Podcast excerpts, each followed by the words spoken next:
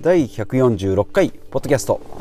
ヒデ断捨離。今回のテーマは断捨離でやるべき3つのこと。ということでえー、今回ですね、えー、断捨離のお話ですね、まあ、ドストライクというか、もうこのタイトル、えー、ヒデ断捨離ということなんで、えー、まあ、ドストライクのですね、えーまあ、基本中の基本ということで、断捨離をやるべき3つのことということでお話ししていきたいなと思います。えー、まずこのポッドキャストですね、まあ、断捨離からまあ自己投資、資産投資、資産運用、えー、事業投資とかですね、そういったお金のお話を、えー、しております。で、去年ですね、7月ぐらいから開始して、もともとは4月からですね、えー、不定期でやってて7月ぐらいからですね平日毎日更新ということで、まあ、週5回。で、えー、ようやく146回ということで、まあ、約半年7ヶ月ぐらいの、えー、実績になっておりますけれども、えー、ぼちぼちですね、えー、視聴者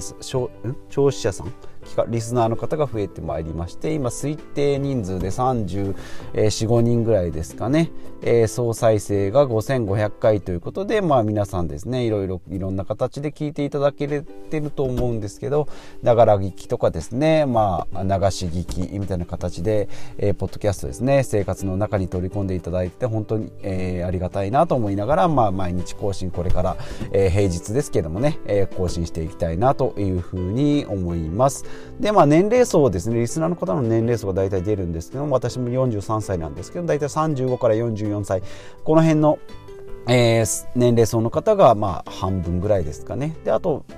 20代の方が20%ぐらいですので、まあ、ほぼほぼですね私ぐらいの年齢の方ぐらいの、まあ、共感というかですね、えー、まあ聞きやすいような形に、えー、トーク内容になってるのかなということで、まあ、これを参考にですね、まあ、時にはですね社会派な感じも言いながら、えー、時にはポップな感じも出していこうかなというふうに思っております。で今回の本題ですね断捨離でやるべき3つのことということで3つお話ししておきます、えー、1つ目はですね、まあ、1箇所で、えー、管理する、え、2つ目が、え、クローゼットをしっかり分けるですね。3つ目必要数、えーと、必要使用頻度を考えるということでこの3つですね。えー、あ2番目クロー、えーと、もう一回いきましょう。すいませんね、えーと、1つ目、えー、1箇所で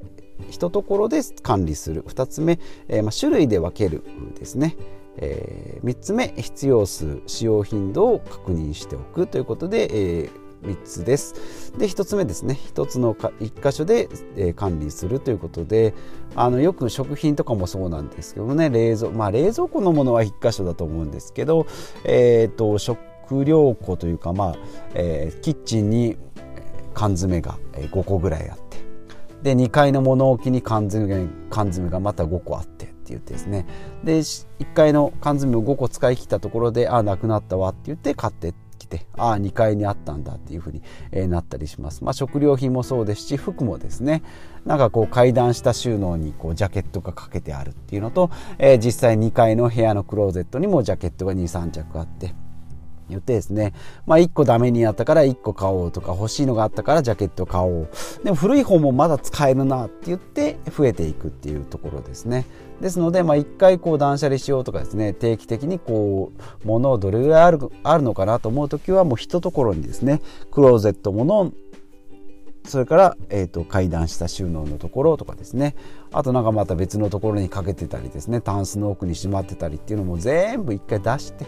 ああ自分こんなに服持ってたんだっていうところを分かった上でですね。じゃあ実際どれぐらい使うのかっていうところを、えー、調べていくっていうことですね。1週間 7, 7回ありますけどまあそんな仕事服もですね7種類もそんなにいらないと思います。3種類。まあもしまあ、3種類ぐらいか。最悪。それでもですねやっぱり体に合った服とかっていうと、えー、2パターンぐらいをですね結構こう使い回してでたまにまあ AB をメインに回してってたまに C とかですね。で休みの人が休みの日はまあ D パターンをっていうことで、まあ、全部合わせてえー、公私混同してですね4パターンぐらいでもいいんじゃないかなということ。でそこにですねスポーツウェアもその中に組み込んでしまうといらっしゃいますね。普段着がスポーツウェアの方っていうの、まあ、そういうふうにしていくと34パターンぐらいでいいんじゃないかなと。でそれでまあ夏と冬と。まあ春春秋はもうちょっと度外視して。それでいけば8パターンですね。オールシーズン8パターンあればいけるんじゃないかなというふうに、えー、私は考えております。ですのでまあそれにシーズンに関係ないものですね。肌着とか私の場合は肌着はあの年がら年中エアリズムを着ておりましてでもヒートテックを着るとですね汗かきなのでもう汗バンバンにかいてしまうんですけどですのでまあ冬でもエアリズム、まあ、若干寒いんですけど、まあエアえーと、ヒートテックだとですね、まあ、汗かいた時にもうなんか地獄みたいになってしまいますので、えー、エアリズムで、えー、若干寒いなと思いながらそれはまあ、えーと、枚数で調整してい、きながらということで肌着が4枚。で靴下も4足。ですかね、まあ、パンツも 4, 4枚ぐらいで、え回しておりますね。まあ、それで全然十分ですね。まあ、出張とかあった時は、まあ、3 3, 3日分ぐらい持ってったりするんでそれでちょっときついかなと思うんですけど今出張がないんですね、まあ、最大限、まあ、3ぐらいでもいけるかなと思いながらですね、まあ、4あれば、まあ、天気が悪い日でもですね回せるなというふうに、えー、思います。ですので、まあ、クローゼットじゃなくて、まあ、1つの箇所でまずは管理するってことでで2番目ですねクローゼットのお話ですけどもやっぱり今も言いました。種類で分ける。もうズボン。ですね。まあズボンというかパンツですかね。おしゃれに言うと。えー、パン、パンツもおしゃれじゃない。まあズボンですね。わかりやすく言えば。えー、ズボンはもうズボン。部屋着もよそ行きも仕事着も、えー、全部ズボンは一棚ですね。で、まあかける、かける方がいいんですけどね服とかかけた方が畳まなくていいんでいいんですけどズボンはやっぱり畳んでた方が、まあ、横こう断断面がですね萌え断みたいな感じになるので、えー、僕は好きなので、えー、段段段々にしてますね。畳んで、え、横から見えるような、まあ、服屋さんみたいな感じですかね、え、デニムが見えてコーデュロイがあってとかですねチノパンがあってとかブラックジーンズがあってみたいな感じ、ですね。えー、いうふうに。でえっ、ー、と部屋着もよそ着ももう全部一緒に畳むと、えー、畳んだり飾ったりしてあのハンガーにかけてですね、えー、置いておくっていうところが、えー、いいのかなと思います。そうあればですねなんかボリュームを感じですねボリュームを感じてあ実際こんなのあるなと思うし、まあ、普段着でもちょっと仕事に着てってもいいのかなというようなもうボーダーレス化してますね。さすがにパジャマで会社には行けないんですけどなんかこう今までよそ行き休日用だったのにちょっと仕事にちょっと来てみようかなと思うとなんか仕事のこうなんていうかなそのパターンも変わってきますので刺激的にもなるしまあなんかこうかっちり分ける方がいいっていうふうに思う人もいらっしゃるし私もそうだったんですけど、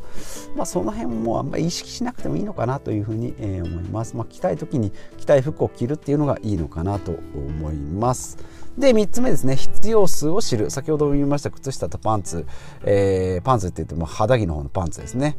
それから、えーと、下着肌着ですね、えー、パンツと T シャツと靴下、まあ、これは私の場合だと4パターン。4日分でいいですよってことですね。えー、分かっておれば、まあ、次買う時もですね。安いからといってパンツをもう4枚買おうとかっていうふうにはならない。もうそもそも 4, 4つ分しか入らないカゴになってますのでそこにですね、え、畳んでますのでそれ以上買うとですね置き場所がないっていうとこですね、まあ、これが結構大事かなというふうに思います。であの100均とかの収納ボックス結構安いんですけどね。それで収納力を上げると服の量がきますんで管理するのがまた面倒くさいですね。ですので、えー、まあ、衣替えもいらないですし今あるものが全ての服と。でその服がダメになったら買わないといけない。でまあなんか代用できたりするんですね。スポーツウェアであったり肌着、えーと、普段着をちょっと仕事に活用してみたりですね。でも普段着もダメなんだったら、えー、仕事着を普段着に回してとかっていうふうにですね。映画結構重要なってくるんですけどそれもですねなんとかやりくりできるっていうことですね。えー、いうことで3つお話ししておりました。ちょっとトークがどちらかって、えーまあ、いつもながらなんですけど、えー、ですけど3つですね、えー、1つ目が1箇所のスペースで管理する。2つ目が、まあ、クローゼットですけど種類で分けえー、分けるですね。でシーズンとかよそ行きとかは分けないってことですね。で3つ目はえー、必要数使用頻度を知るということですね。えー、まあ、8割ぐらいの量で暮らすっていうのがいいんじゃないかなと思います。で逆にですねやらない方やっちゃダメよっていう3つがあります。で1つ目が、えー、洗わない、えー、2番目が畳まない、えー、3つ目、え、残さないですね。まあ、ちょっとよくわかんないかと思うんですけど私の場合ですね洗わないっていうのはですね、まあ、洗濯1回来たらちょっと洗いたくなるんですけどあの洗濯するとですねダメになるのが早くなるんですね T シャツにしても首がヨレヨレになったりデニムにしてもパンツにしても色が落ちたりですね。ですので私はですね基本的にアウターはほとんど洗わないですしクリーニングも出さないですね、えー、ファブリーズを、えー、昔はずっと使ってたんですけど今自分の消臭、えー、スプレーですね。たまにお話ししておりますけども、え手作り、え消臭ですね、まあ、水水道水に重曹を500ミリのペットボトルに水を入れて重曹をえーと、大さじ1杯から2杯ぐらいですかね。それを溶かして、え、最後にアロマオイルを、え、3滴垂らしたものを、え、ファブリーズのケースに入れてですねスプレーしております、まあ、これですねシャカシャカパンジジャージなんかはちょっともしかしたら色が出るか、まあ、の色というか粉が吹くかもしれないんですけどね重曹の、まあ、そういうのを洗えば落ちるんですけどね、えー、でもあのファブリックっぽい感じのものがまあ、大体のものですね大丈夫だと思うんですけどねそれでまあ消臭効果があるのでアウターなんかはシュシュッとしたり、まあ、あと布団とか枕とかですねそういったものも、まあ、なんかちょっとかけたいなと思うんですけどもファブリーズも買い替えるのも面倒くさいんでですねもう作っちゃいました。で、えー、それをですね着た後に、えー、シュシュッとかけて、えー、置いとく。パンツもシュシュッと。ですのでパンツなんかも1ヶ月に1回ぐらいですかね洗うの。まあ汚いと思うんですけどね。まあ私はあんまり気にしないんで、えー、そんな感じで、えー、やってますし。肌着はさすがに毎日肌着靴下パンツパンツっていう、えー、ボクサーパンツですね。それは毎日洗います。それ以外はですね直接あんまり肌触れるところとかですね、まあ、冬場とかだと汗もかかないんであのシャツなんかもまあワイシャツなんかは洗うんですけどねあのなんかコーディロイのシャツとかですねネルシャツなんかは12回シュッとしてですねかけとく。その代わりあの着た服は投げっぱなしにしないっていうのがあるので S 字フックにかけてですね窓際に、えー、放置しておくと。いうことですね。そうするとですねなんかあら不思議ちょっとこうおしゃれな感じになってくるんですよね。であの除湿機をかけてますのでその辺でまあちょっと乾燥と消臭でスプレーでやった感じで、まあ、1回、えー、洗濯ほどいかないけどなるのかなとそういう効果があるのかなと思っております。ですので洗いません。で2番目畳まない。まあパンツなんかは畳むって言ったんですけどね服は基本的にはあのハンガーにかけてシャツとかですねアウターとかはまあそうですね。皆さんそうですね。で本当は全部シャツなんかもかけた方がいいんですね。畳むっていう行為はですね着る時また広げますしね。畳みじわができますので基本的には、えーと、靴下とかパンツとか、えー、まあ、ベルトとかはまあくるくるってして置いてますけどそれ以外はあまり畳まないように、まあ、これ最近聞いたんですね。断捨離ミニマリストの方が全部服かけてるよっていうのを見てですねえー、聞いてですねあそこはいいな